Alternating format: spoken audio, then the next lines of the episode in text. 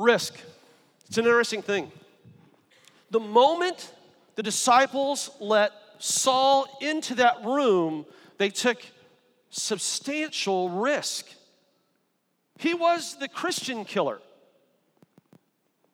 The moment Saul opened his mouth and began to talk about Jesus being the Messiah, he took risk because he knew he'd been a part of the team. He knew that there were those who would come against him, those who would come against him with significant force, those who would come against him, even desirous to take his life. In fact, as we're just introduced to, to Saul, who later his name is changed to Paul, we see two significant accounts. And in Acts 9, starts in verse 23, it tells us that when, when he comes to Christ, he, he meets Jesus on the road to Damascus, goes to Damascus, and begins to talk about the reality of who Jesus is that Jesus was, in fact, the Messiah. And the Jews there in the area, they attempt to kill him, and there is such a concern for his life that he is lowered down in a basket off of the wall of the city. He goes from Damascus to Jerusalem, and just a few verses later, we find that, that the disciples welcomed him in because of Barnabas' encouragement. And then, as he begins to testify about who Jesus is, once again, the Grecian Jews there in Jerusalem, they plot to take Saul's life. So much so that the disciples encourage him. You see this in, in Acts 9 29. It says, Saul talked and debated with the Grecian Jews, but they tried to kill him. When the brothers learned of this, they took him down to Caesarea and sent him off to Tarsus. Risk. It's a reality of life, it is the calling of the Christian.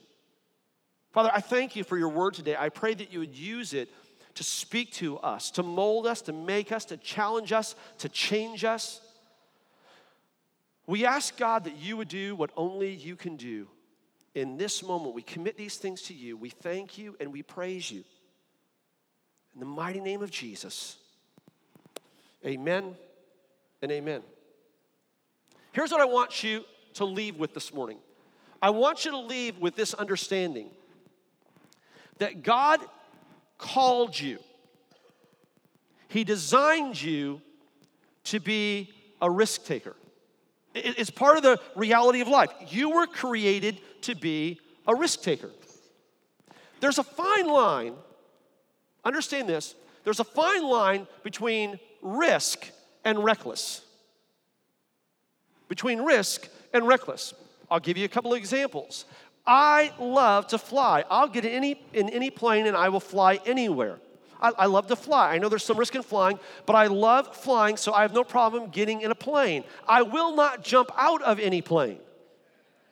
There's a disc, difference between risk and recklessness. Friday night, I ate gator.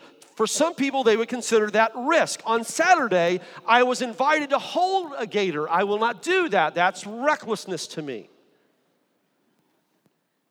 This morning, part of my commute from my home to here, I got on I 4.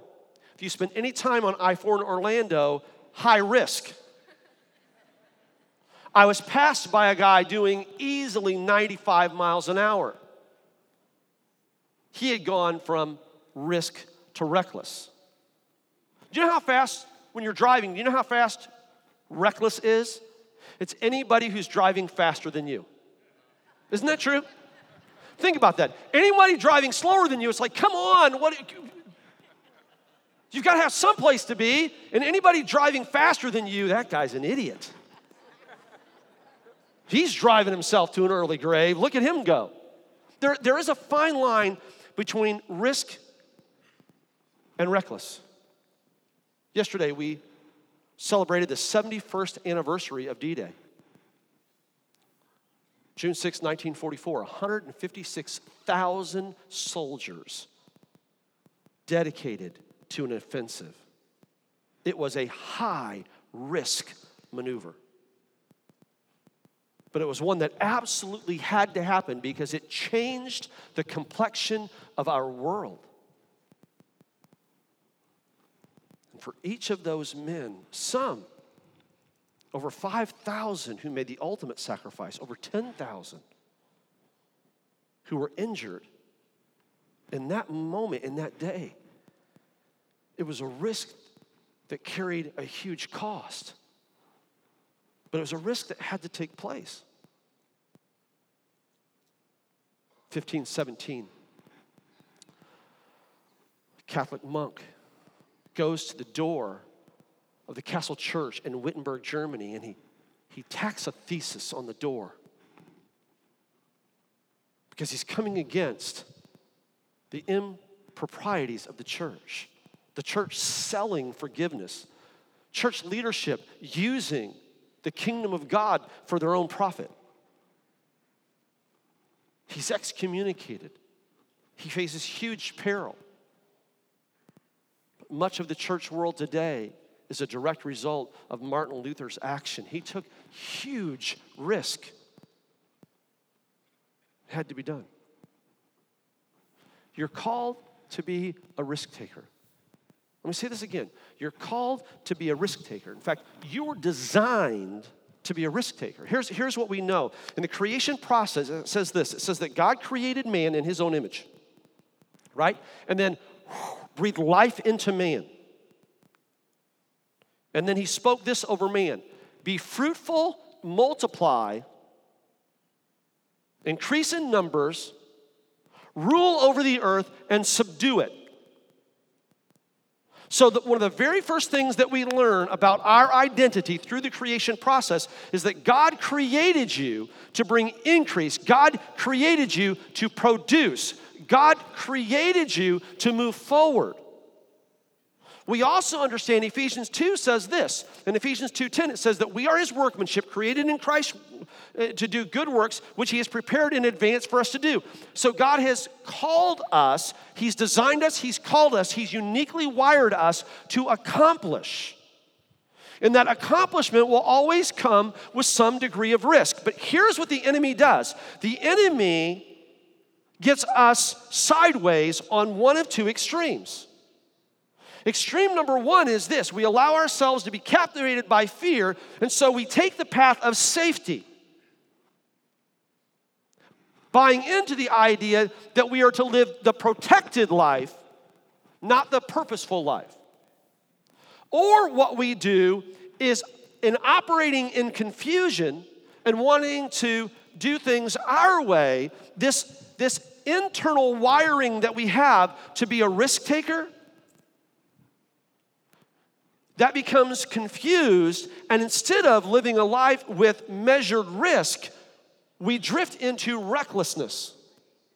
And the appetite that so much of mankind has for reckless behavior is actually the enemy twisting what God has placed within you, this innate understanding, this wired desire for measured risk and the enemy flips it and gets us to operate in dangerous, unhealthy, ungodly behavior. But in the middle of playing it safe and living reckless is this destiny that God has for you. And the destiny that God has for you has some degree of risk to it. Every one of you, what God has called you to, He's called you to a life that has some degree of risk. See, the righteous shall live, or the just shall live by faith. And faith is trusting in this great big God that calls us to do beyond what we're capable of doing. This is what Jesus is explaining when he gives us the parable of the talents. The parable of the talents. Jesus makes a statement in Matthew 25. He says this, and the kingdom of heaven is like. And the kingdom of heaven is like. Say that with me and the kingdom of heaven is like. So, what's Jesus talking about? The kingdom of heaven. See? Pretty good, huh? And the kingdom of heaven is like. So, Jesus giving, is giving us this window, this insight, this understanding into what the kingdom of heaven is like. And he says, The kingdom of heaven is like a landowner, a boss, who is going to go on a journey and he entrusts to his servants resource. To one, he gives one talent, to one, he gives two talents, to one, he gives five talents, each according to their ability. In the kingdom, what has God called us to do? We know this from Genesis 1. He's called us to be fruitful, multiply, subdue the earth, rule over it. Jesus gives us further explanation that God does not ask us to do something that is outside of our ability. So each is given to, according to his ability. But each is given incredible value. That each one given a talent, a talent is the equivalent of 6,000 denarii. A denarii is the equivalent of a day's wage. 6,000 denarii is the equivalent of just a little over 16 years of salary. It also sometimes referred to a talent in, in, when, when it was referring to money, it sometimes it was also referred to as the weight of a person in gold or silver. And, and, and it, it, it, it averaged out in those days at about 33 kilograms or about 75 pounds, a talent would be. On, on today's market, a talent would be worth about $1.2 million. So when Jesus is telling this story, if he was telling it to us today, he would say this This wealthy businessman takes his entrusted staff and he says, Listen, I'm going to I'm going to let you be for a while. I've got some other things that I need to deal with, but I'm entrusting you responsibility. I'm giving you $1.2 million. I'm giving you $2.5 million. I'm giving you $6 million. And I'm doing this because I know that this is what you can handle. I know this is what you can handle. I know this is what you can handle. And, and we see God giving us clear understanding of how we're supposed to live our life with measured risk by the story that Jesus tells us in Matthew 25 when he says, The kingdom of heaven is like. And here's, here's what we find from, from, that, from that story. Number one is this you were created to take risk. You were created to take risk. Is, isn't, that what it, isn't that what it says there? It says, And the kingdom of heaven was like a man going on a journey who called his servants and entrusted his property to them. See, you were created in God's design of the kingdom of heaven, you were created to be risk takers. Every person that we read about in Scripture was a risk taker. Noah building this ginormous boat in the middle of a desert, that's a risk. David standing before a massive giant, it's a risk.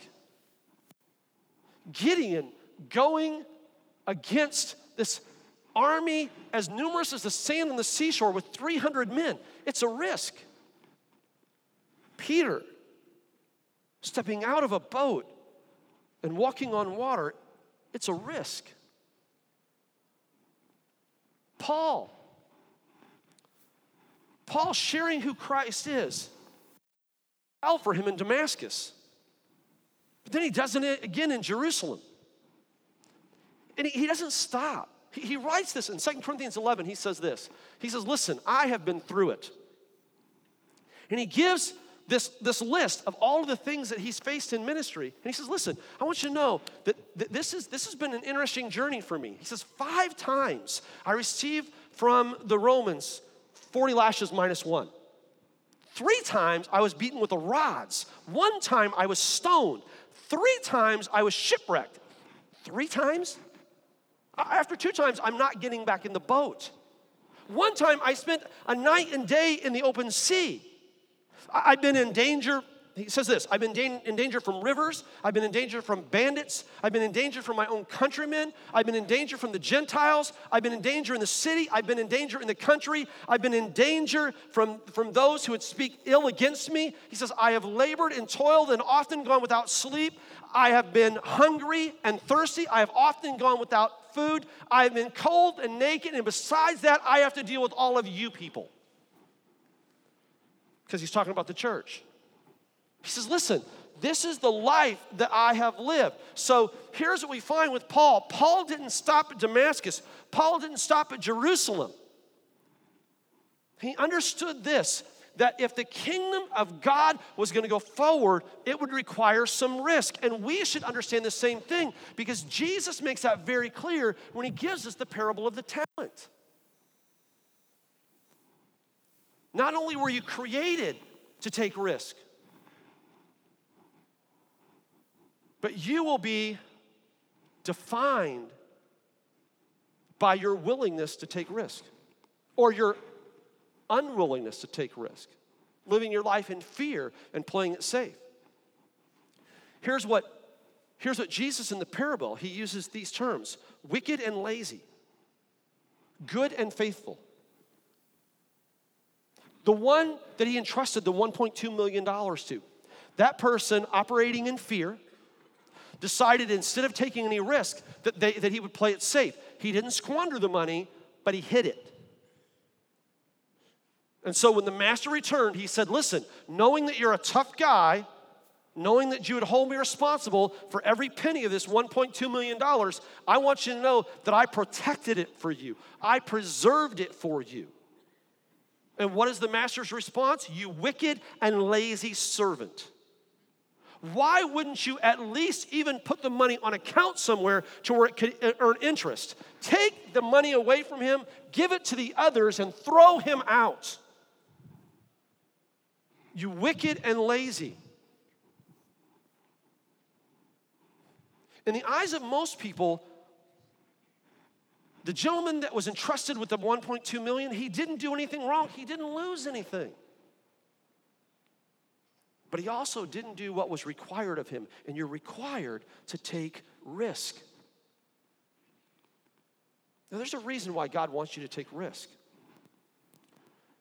He wants you to take risk because this principle of measured risk, it's God's mechanism to bring into your life reward. Let me say that again. It's very important that you grasp this today this mechanism of risk. God calling you to take risk. God equipping you to take risk. God empowering you to take risk. That's God's plan to bring reward into your life. Notice in the parable of the talents, I want to go back again. What did Jesus say? The kingdom of heaven is like. Did the master take the increase? From the servant that had the two talents that doubled it, did the master take the increase and keep it to himself? No. He said, Take this, enjoy the benefits of what you did. The five talent servant, $6 million of responsibility. Did the master go, Great, you double my money, $12 million. Awesome, I'm put in my pocket. Good, way, way to go. You did a good job. Pat on the back. No, he said, Look, this is yours. Not only is this yours, here's another million dollar bonus. Because that guy was horrible. He didn't get it. It wasn't the plan of the, of the master to benefit himself. The risk that the master asked the servants to do was for their benefit. See, the, the, one, the one talent guy, the master's not mad at him because it didn't benefit the master. He's mad at him because he didn't even take advantage of his own potential for his own benefit. Friend, God isn't asking you to do something because He wants something out of you. God's called you to take measured risk because He wants you to live a life of blessing. And far too many Christians live a sad excuse for a life because we're not willing to take the risk that God has called us to take. And that's true in so many areas of our life. The opportunity to help somebody else discover this destiny, the reality of who Jesus Christ is.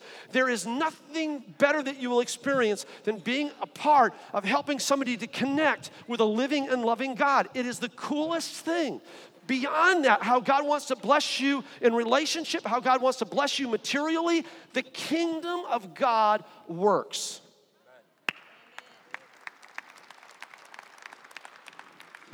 But we get caught up in this playing it safe, or in confusion and rebellion, we drift into recklessness. Let me, let me say this just real quickly for a moment. As a church, we will never be reckless, but there will always be risk here. I understand my neighbors need Jesus. I understand that Orlando has to experience the touch of God. Florida is in desperate need of revival. Our nation needs to experience a fresh wind of the Holy Spirit. Our world is ripe to the harvest. We will not see any of that impacted if the body of Christ, if you don't take risk. And that's what we see the disciples doing in AD. We see them taking risk, inviting Saul in. We see Saul taking risk in sharing who Jesus is in Damascus and then sharing who Jesus is again here in the, in, in the latter portions of Acts chapter 9, sharing who Jesus is to the Jews there in Jerusalem. He, he already knows what's coming.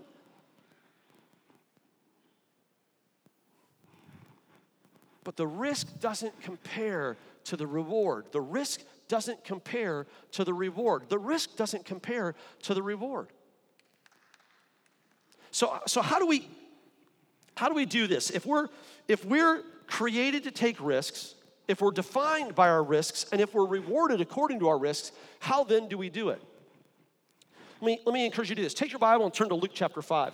In Luke chapter 5, Jesus is, he's there on the edge of the seashore and he's speaking, and the crowd is pressing in, and Jesus is talking, and he just keeps backing up and backing up and backing up, and he ends up being on Peter's boat. Now, Peter has been out all night long fishing, and it was not a good night. He caught nothing. And so, at the end of a long night toiling with nothing to show for it, Peter and those who worked alongside him, they're sitting there and they're mending their nets as Jesus is speaking. And at the end of Jesus' time of ministry, he says this to Peter. He said, Let's put the boat out into deeper water, and, and, and I want you to let down the nets.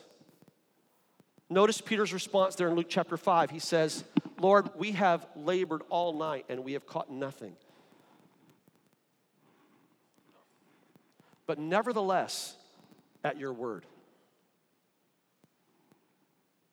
That is one of my favorite statements in the entire Bible. But nevertheless, at your word.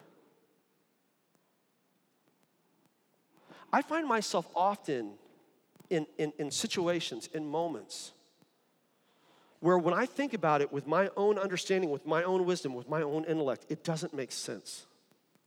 Okay? I can't get it to reconcile. In fact, I can think of all the reasons why I shouldn't move forward, why I shouldn't invest time in this, why I shouldn't invest resource in this, why I, I shouldn't engage in, in this relational connect, why I shouldn't, whatever. It just, it doesn't make sense to me. However, God makes it very clear that this is what He would have me to do.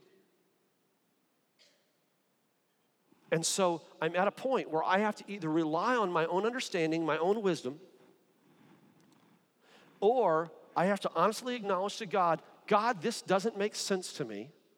I appreciate that about the story with Peter. Peter doesn't go, okay, God, because I'm a great man of faith, I'm going to let down the nets. No, he tells Jesus, I don't get it. And God is very comfortable in your conversation with Him when God directs you to move in a certain direction. God is very comfortable with you going, I don't get it. That to honestly acknowledge the fact that it doesn't make sense to you, it doesn't reconcile to you, that's not lack of faith. Because the faith statement is Peter saying, We're fishermen, we know how to fish. We were out at night because that's when the fish were there. We're in here mending the nets because fish don't get in the nets at this time of day.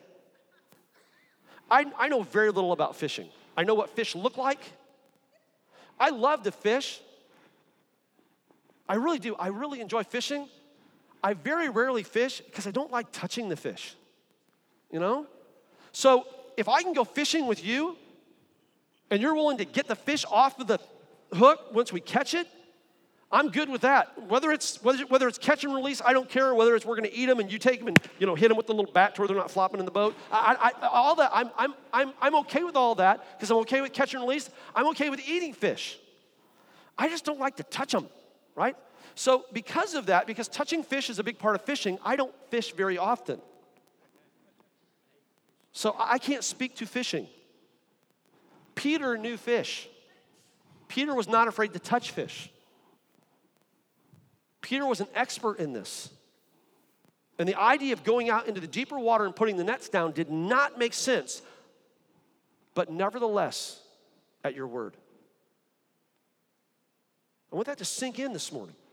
But nevertheless, at your word. But nevertheless, at your word. But nevertheless, at your word.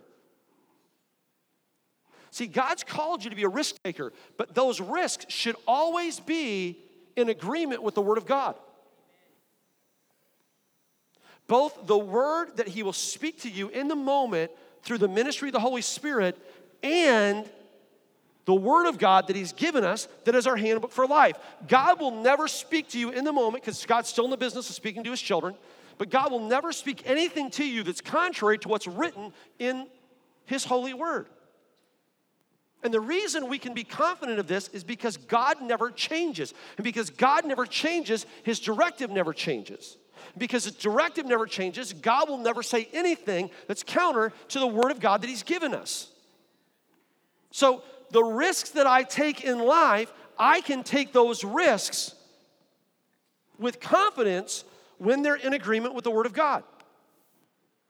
Okay, so let me give you an example. Let me talk about money for just a moment because that's what freaks people out in the church, right? All the church ever cares about is money. So let's go ahead and talk, talk about it. We'll talk about one of those hot topics. Okay, for so many of us, it, I, I, know in my household, the idea of the tithe doesn't make sense. It, it doesn't work into the budget. But because I know that it says it in the Word of God, and also because I know that God convicts me that this is something that I should do, it doesn't make sense, God, as I do the math, it doesn't make sense, but nevertheless, at your Word. So I'm gonna do this. From time to time, when, when, when needs and ministry opportunities are presented here at Cal- Calvary, God puts on Jody's in my heart to give in that offering. In fact, let me say this on a side note I will never present an offering to you that I don't give in personally, because I'm not going to ask the church to do something that I, as your pastor, am not willing to do.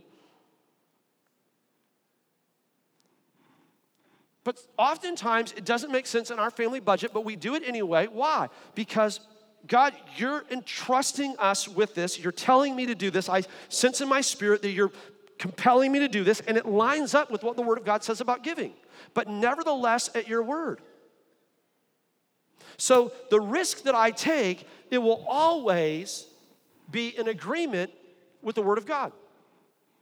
The second thing that we see here in this story, here's what, here's what Peter says.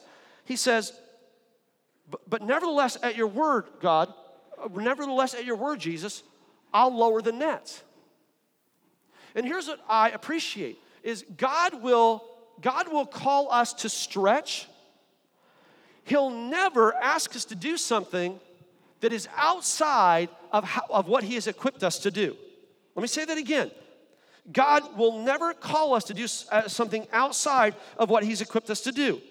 I, will give you, I'll give you an example. Here's what I know I know this. I know that God will not tomorrow ask me to be the starting center of the Orlando Magic.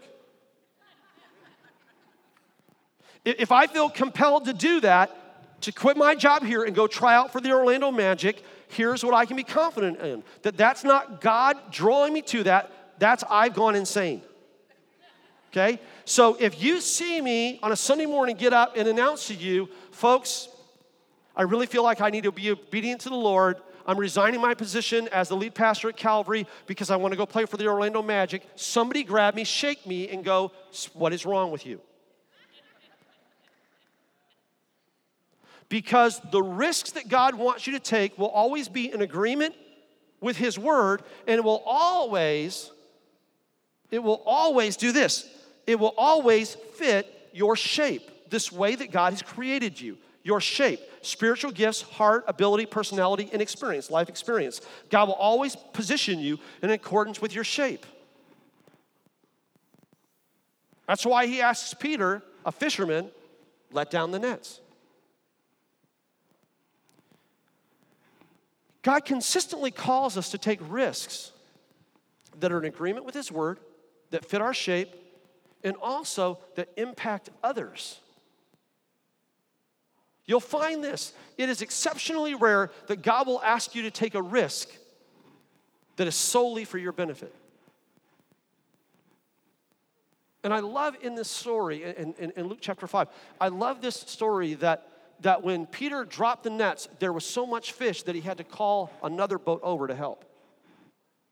Because the risk that God has called you to, it will always influence the people around you. And here is the reason why because He's called you to be salt of the earth, light of the world because He's called you to be a witness. And the risks that God has called you to will always be in keeping with the plan that He has for you, the preferred destiny that He's laid out for you. So, we're to take risks that are in, in, agreement with the Word of God. We're supposed to take risks that fit the way that He has shaped us, the way that He has molded us, the way that He has wired us. We're to take risks that impact, that influence, that, that benefit others. And then we're supposed to take risks that honor God.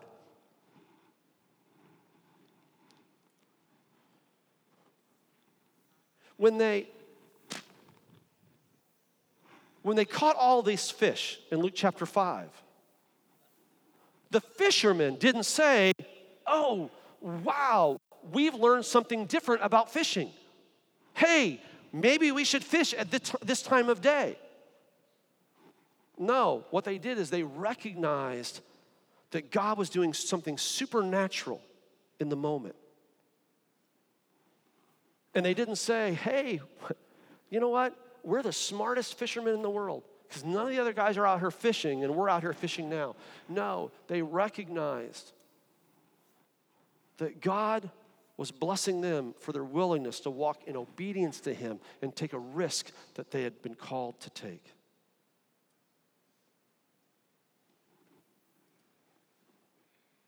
Some of us walked in here today, and we live a very safe life. You don't smoke, you don't dance, you don't drink, you don't chew, you don't hang around with those that do. Okay? Your, your television stations, on your, on, on, your, on your TV remote, anything that's not Christian has been blocked out. If we went and checked the radio presets in your car, they're all on Christian radio stations. Or that one news talk, you know, that you'll play every once in a while, but you flip it to a Christian station real quickly if another Christian gets in the car.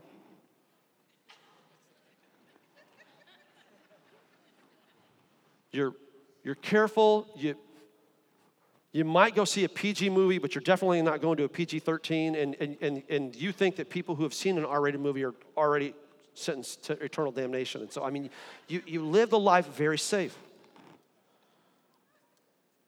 Your children are either homeschooled or they're in Christian school. You're taking all the precautions. You, you've got the cocoon, it's awesome. Don't at this moment, don't allow the enemy to twist my words. I'm not saying that Christian television is wrong. I'm not saying that Christian radio is wrong. I'm not telling you to go watch bad movies. Okay? And we have homeschooled our children. We've had our children in Christian school. We, have done all of them. We've done homeschool, Christian school, hybrid homeschool Christian school, and public school. I believe there's a place for all of them. But you're living this life, you're living this. I want you to listen carefully to the term that I'm about to use, and I believe it's appropriate. It potentially will offend, but I believe it's appropriate. You're living this pseudo Christian life because you're living the Christian life that the Christian culture has told you that you should live. The question that I have for you is how do you reconcile that with what Jesus said in Matthew 25 about taking risk? Life is very safe for you. But God is calling you to step out from the cocoon and take some risk. Risks that are in agreement with His Word, risks that are in keeping with the way that He has shaped you, risks that impact others, risks that honor God, but risks nonetheless. It's time for you to share with your coworker about Christ. It's time for you to be an influence in your neighborhood. It's time for you to start living out loud this love relationship that you have with God. It's time to take some risks. Some of you walked in here today, and the enemy has not pulled you to the safe route. But the enemy has brought confusion in your life to the point that that this appetite that you have, this, this wiring that God has created within each one of us for risk, for you, it's recklessness. And you're engaged in things in your life that you know that you shouldn't be engaged in. You've got relationships that are unhealthy. You've got habits that are ungodly. You've got activity that's unwholesome. You've got influences that are negative. And you're living on the edge And maybe you're, maybe you're, you're, you're, you're straddling that line between living in the Christian culture and living out in all this negative and this junk. Maybe you're not even straddling the fence. Maybe you've just jumped into the deep end of the, of the pool of reckless behavior. God didn't bring you here to condemn you today. God didn't bring you here to beat you up. He brought you here today to give redefinition to your life, to, to recalibrate your direction. And to help you understand, okay, this appetite that you have for adventure, it's not ungodly, it's just misdirected. And what he's doing is, is God's, this morning, he's calling you, he's He's wooing you. I love that term because that's what the Holy Spirit does. The Holy Spirit woos. He's wooing you to come home. Cultural Christian, it's time for you to take some steps and take some risks, rebellious Christian or skeptic that is here. It's time for you to recognize that that reckless behavior is a counterfeit. The enemy is brought into your life to keep you from recognizing the benefit of walking with God and the exciting adventurous life that He's called you to. Both of you need to meet in the middle, and that's where Jesus is. And that's what He's called you to.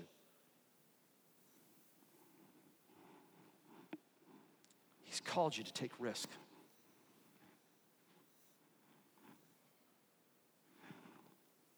Let's stand together.